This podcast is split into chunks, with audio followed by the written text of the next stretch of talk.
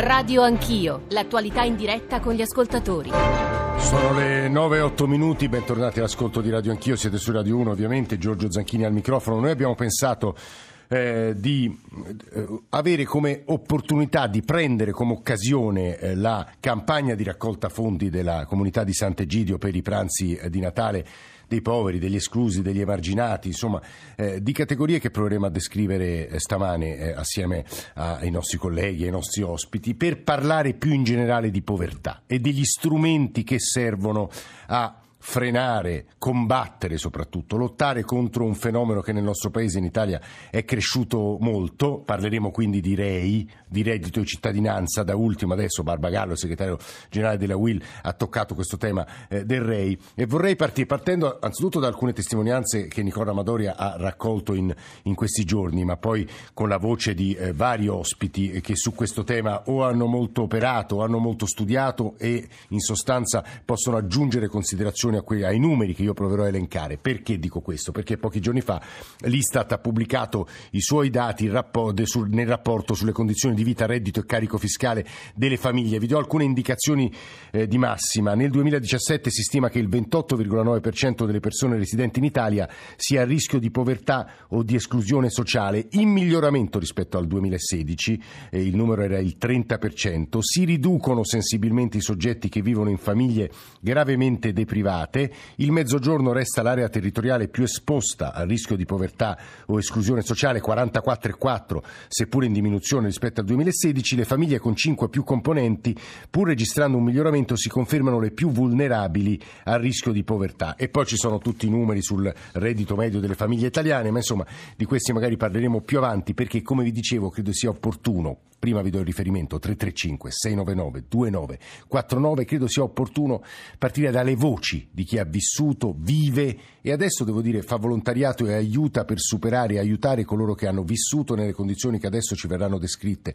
E Nicola Amadore ha incontrato un paio di persone la cui esperienza, la cui testimonianza di vita credo meriti di essere ascoltata.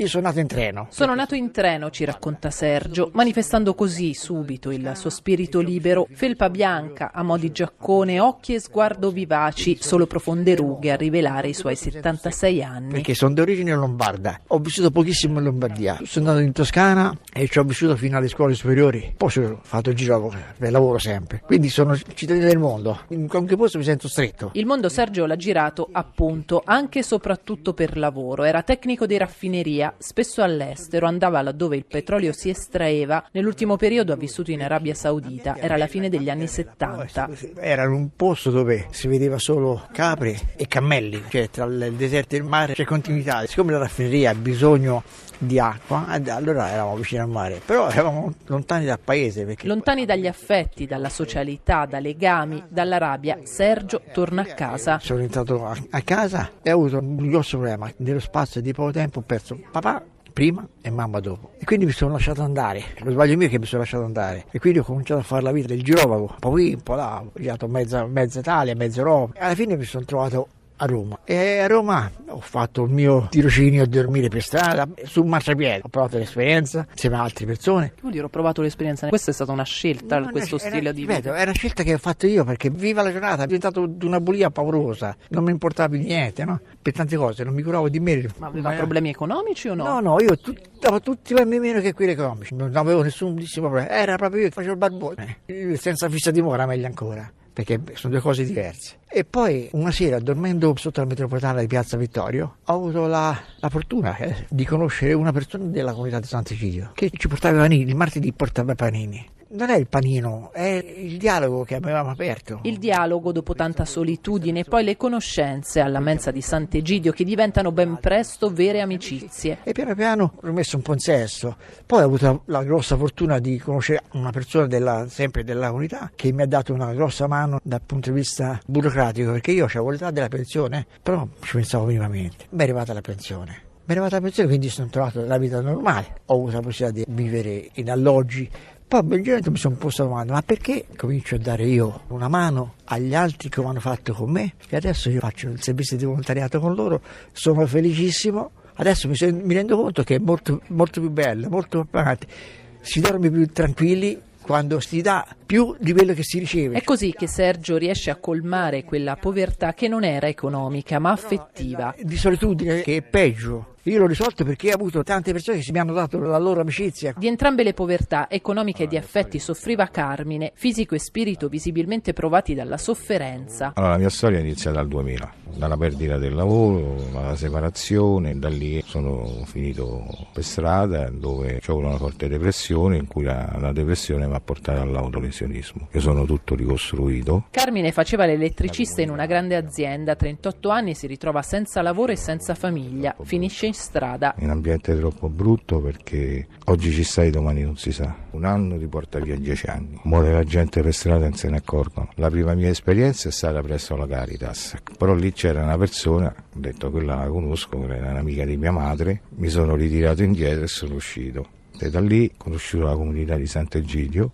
la comunità mi è stata sempre vicina e mi è, e mi è vicino, io ho superato un tumore e sono stati sempre i primi a venire. E adesso collaboro, sono un volontario con loro e quello che mi hanno dato a me io cerco di, di darle agli altri, di aiutare gli altri. Carmine sorride, come Sergio, quando parla del suo impegno verso gli altri e per gli altri. Oggi faccio un tenore di vita che valido al 100%, devo campare con 2,90 al mese, 9 euro al giorno però mi accontento, mi accontento perché se ho bisogno di qualcosa so dove poter trovare e trovo una porta aperta. Non bisogna buttarsi giù e credere nelle persone, specialmente nel volontariato, perché mi dispiace dirlo, ma le istituzioni non funzionano. Io tutto quello che ho avuto ho avuto solo dal volontariato. Dico sempre di chiedere aiuto. Una mano tesa sta sempre per tutti. Sono le nove e un quarto. Don Marco Gnavi, buongiorno Don Marco, benvenuto. Buongiorno a voi. È il parroco di Santa Maria in Trastevere, per chi non la conosca è una straordinaria eh, chiesa romana dove ci sono tra l'altro dei mosaici insomma, che colpiscono gli occhi e non soltanto, anche l'immaginazione nel cuore della città, nel cuore della capitale, a contatto con le esperienze di vita, con le realtà più diverse. Don Marco, queste due storie erano due storie anche ora uso questo aggettivo, sembra un aggettivo ottocentesco, però edificanti, due belle storie di vita. Eh, che mondo vede di fronte a lei? A che cosa, eh, ecco, che cosa può fa e può fare, come chi ci sta ascoltando può aiutare, ad esempio, la comunità di Sant'Egidio? Ma, eh, la comunità di Sant'Egidio può essere un riferimento che attiva energie buone. Chiunque vuole fare qualcosa, particolarmente in questo tempo che ci avvicina al Natale, nel giorno di Natale e successivamente ci può contattare. C'è una grande offerta di generosità nell'emergenza freddo, tanti portano coperte, danno eh, ci concedono il dono della loro presenza quando andiamo a portare il cibo alle stazioni o nelle vie, nei 220 punti di distribuzione a Roma. Ci saranno i pranzi di Natale, si può sostenere questa tavola aperta a tutti gli uomini e le donne ferite dalla vita. A Roma saranno più o meno 18.000 in 50 pranzi gli ospiti che si siederanno con noi sono amici. Eh, il pranzo più conosciuto di Natale è quello della Basilica di Santa Maria in Trastevere, ma ovunque presso le stazioni, negli ospedali, in carcere o per strada ci sono momenti di festa che eh, rivelano un rapporto, come avete sentito da Carmine e sì. Sergio, personale e quindi Mm, quello che Sergio diceva o anche Carmine è gratificante per chi fa qualcosa, per chi dona agli altri qualcosa di sé del suo tempo e lo dicono loro che non avevano quasi nulla, è vero anche per chi è in condizioni migliori. Fra l'altro si ricostruisce una famiglia eh, larga anche per chi, pur essendo diciamo, benestanto, non avendo i problemi. problemi che hanno Sergio e Carmine, vivono in una condizione di lacerazione affettiva, di solitudine. Eh, Don Marco, mi permetta soltanto di ricordare il numero al quale attraverso un sms col quale si possono donare dal 2 al 25 dicembre dei soldi appunto per contribuire a dare eh, comunità oltre che dei pasti, quindi degli elementi materiali, però a dare comunità a delle persone che Don Marco ha appena definito ferite e feriti dalla vita. 45586, lo ricordo 45586. C'è un'ultima domanda che vorrei farle, eh, Don Marco. Come ha visto cambiare il nostro paese in questi anni, da quel luogo abbastanza straordinario che è appunto la chiesa di Santa Maria in Trastevere? Eh, ma da questo osservatorio si percepisce tanto dolore in più, tanta solitudine, eh, una certa paura e rabbia, ma anche un desiderio di fare del bene perché non solo giungono alla porta di questa bellissima chiesa eh, persone che vivono in estrema povertà o in povertà eh, improvvisa, ma anche tutti quelli che desiderano fare qualcosa. La prima settimana dell'avvento, cioè due settimane fa, in pochi giorni ci hanno chiamato più di 150 persone e quindi noi vediamo un volto di Roma eh, dove tanta gente è disorientata, è più disorientata di prima. Eh, una città non deve essere matrigna, deve tornare a essere madre e deve a partire dai più deboli ricostruire il suo tessuto sociale perché ripartendo da loro eh, si mobilizzano, si mobilitano energie nuove, si, c'è una creatività dell'amore, una passione, un'intelligenza che si fa solo insieme nella sinergia. E fra l'altro a Trastevere passa tutta, tutta Roma, sì, non è tutta l'umanità. sì. Don Marco, grazie. Don Marco Gnave, il parroco eh. di Santa Maria in Trastevere, mm, che insomma ci ha descritto un po' il tipo di lavoro che si fa. Ovviamente arrivano i messaggi più diversi, io non esito a leggere anche coloro che dicono in realtà con questo tipo di parole, con questo tipo di interventi, stasse soltanto ribadendo quell'eterna catena che lega i poveri alla carità eh, cattolica o cristiana più in generale, mentre invece bisognerebbe riconoscere i loro Ah, diritti, ma- strumenti, ma insomma è un tema che conosciamo bene, ora non credo che né Don Marco né la comunità di Sant'Egidio vogliano ma lasciare poi- i poveri nelle loro catene, ma insomma è... Sì, ma poi no, è, è l'umanesimo, l'umanità che, che brilla, non- certo anche il cristianesimo, ma è una ricetta universale. Don Marco, grazie. Ci ha ascoltato Cristiano Gori, che è uno dei padri, è il responsabile scientifico, quindi uno dei padri, se non il padre dell'Alleanza contro la povertà, che è stata il motore, credo vero, del REI, il reddito di inclusione sociale, che è stata quella misura approvata dal governo precedente che adesso si vorrebbe superare, come sapete, con il reddito di cittadinanza. Lui insegna all'Università di Trento. Prima di salutarlo, eh, la parola però a Mariella D'Alecco. Mariella, buongiorno, benvenuta. Sì, buongiorno, grazie. Sì, volevo appunto confermare quanto lei stava dicendo prima, nel senso che secondo me sarebbe meglio incrementare il fondo del reddito di inclusione, che tante persone comunque non conoscono e che funziona in questo momento perché è associato all'ISE e va a incidere, secondo me, sulla vera povertà, anziché applicare un nuovo strumento come reddito di cittadinanza, che per quel che si sa al momento sarebbe macchinoso nella sua applicazione perché è legato alla revisione dei centri per l'impiego che non funzionano. Eh, Guardi, eh, io ovviamente rubo le sue parole, il suo intervento, e Mariella D'Alecco aver appena parlato, per girare due osservazioni a Cristiano Gori. Leggendo eh, in sostanza il vostro comunicato a commento del reddito di cittadinanza, mi pare, professor Gori, che emergano due, due elementi che meritano la vostra attenzione e la nostra, e cioè eh, bene se il governo investe più soldi contro la povertà, contro la povertà, attenzione a bruciare tutta l'esperienza e la rete che abbiamo costruito per fornire prestazioni più che soldi, perché in realtà è una rete che viene costruita attorno alla persona che cerca diciamo, di, di ricostituirsi e rialzarsi. Professor Gori. Intanto buongiorno a lei, Buongiorno a lei. ascoltatori, la ringrazio per le parole che ha avuto sull'Alleanza contro la povertà. Eh, voglio precisare che nella scorsa legislatura l'introduzione di una prima misura nazionale contro la povertà è dovuta al lavoro almeno di tre attori. Chi era al governo allora, innanzitutto il Partito Democratico, la spinta del 5 Stelle allora all'opposizione e la nostra spinta di rappresentanza sociale. Quindi è una misura che è, è giusto riconoscere a molti padri. Allora, intanto eh, eh, si diceva anche prima gli ospiti, gli amici di Sant'Egidio dicevano le istituzioni non ci sono. È per questo che l'introduzione del reddito di cittadinanza può essere un'occasione storica, Ah. perché questo è un passaggio fondamentale, perché si introduce una misu- un diritto per tutte le persone in povertà assoluta, cioè i 5 milioni che stanno peggio in questo paese. Questa è una cosa di cui si parla dall'inizio degli anni 80.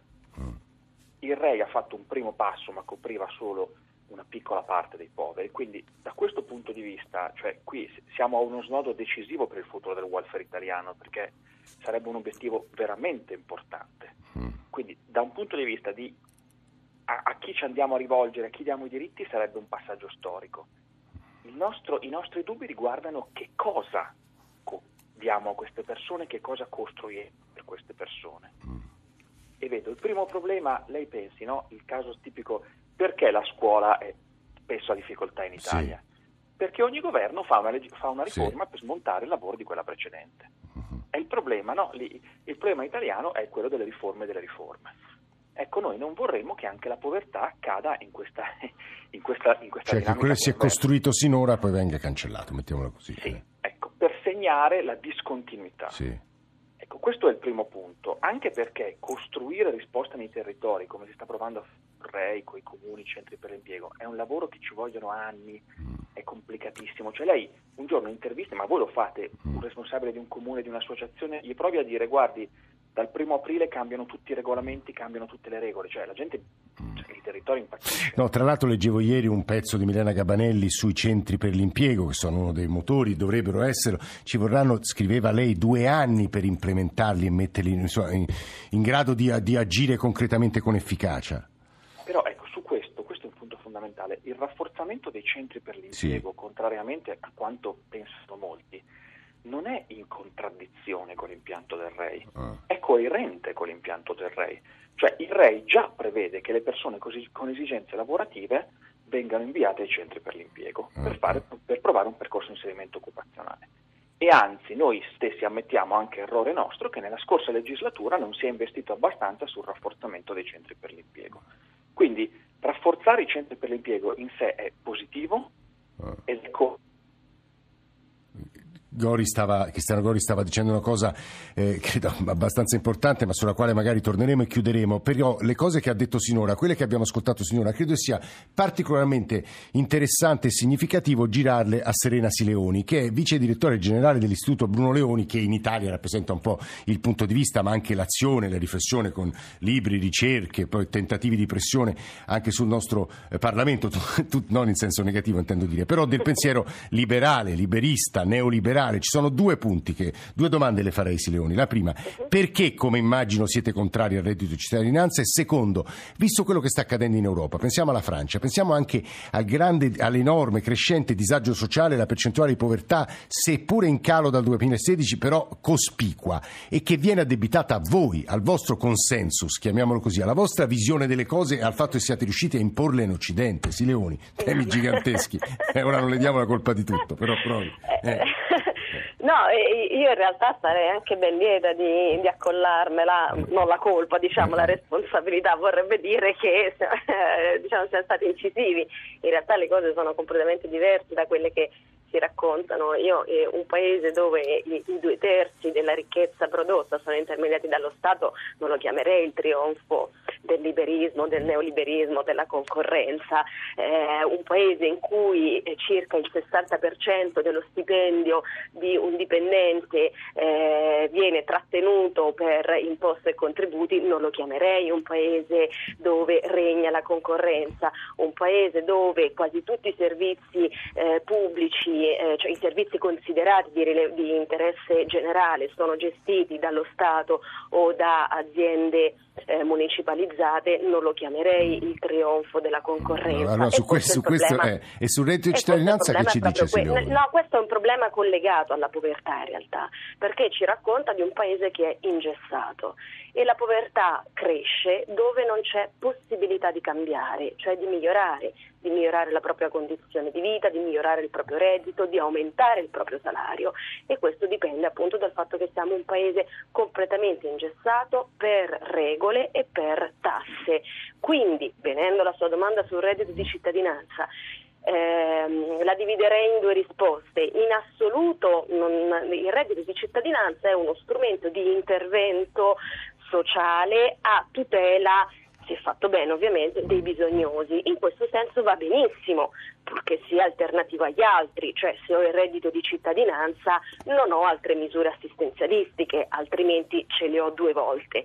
Mm, eh, e quindi questo è il primo punto, quindi va- anzi fo- forse va anche meglio, senza forse, va anche meglio di altre misure di eh, sostegno al- ai bisognosi, perché è una misura in cash che è, è un voucher fondamentalmente. Sì, sì. Io ti do i soldi decidi te se comprarci l'abbonamento dell'autobus o eh, farci la spesa per casa, non lo decido io per te. Quindi da questo punto di vista è, è anche mh, mm, meglio, anche dal punto di vista concettuale e di emancipazione delle persone.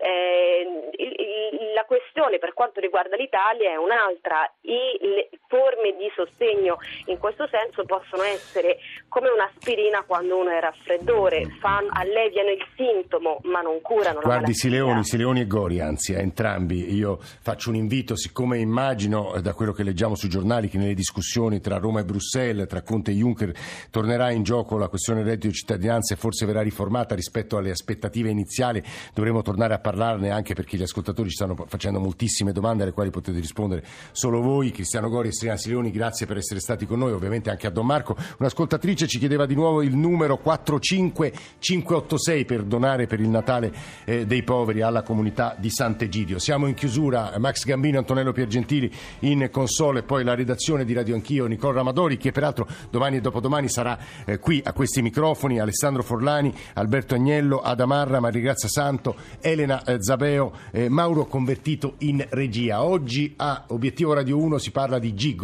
gig economy, è un tema che abbiamo sfiorato anche noi ma che loro tratteranno da par loro, con ilariamento ovviamente. Grazie a tutti per l'ascolto, l'appuntamento con Nicola Ramadori è domattina, queste onde, questi microfoni 7.30. Radio 1 e Orogel vi augurano buone feste.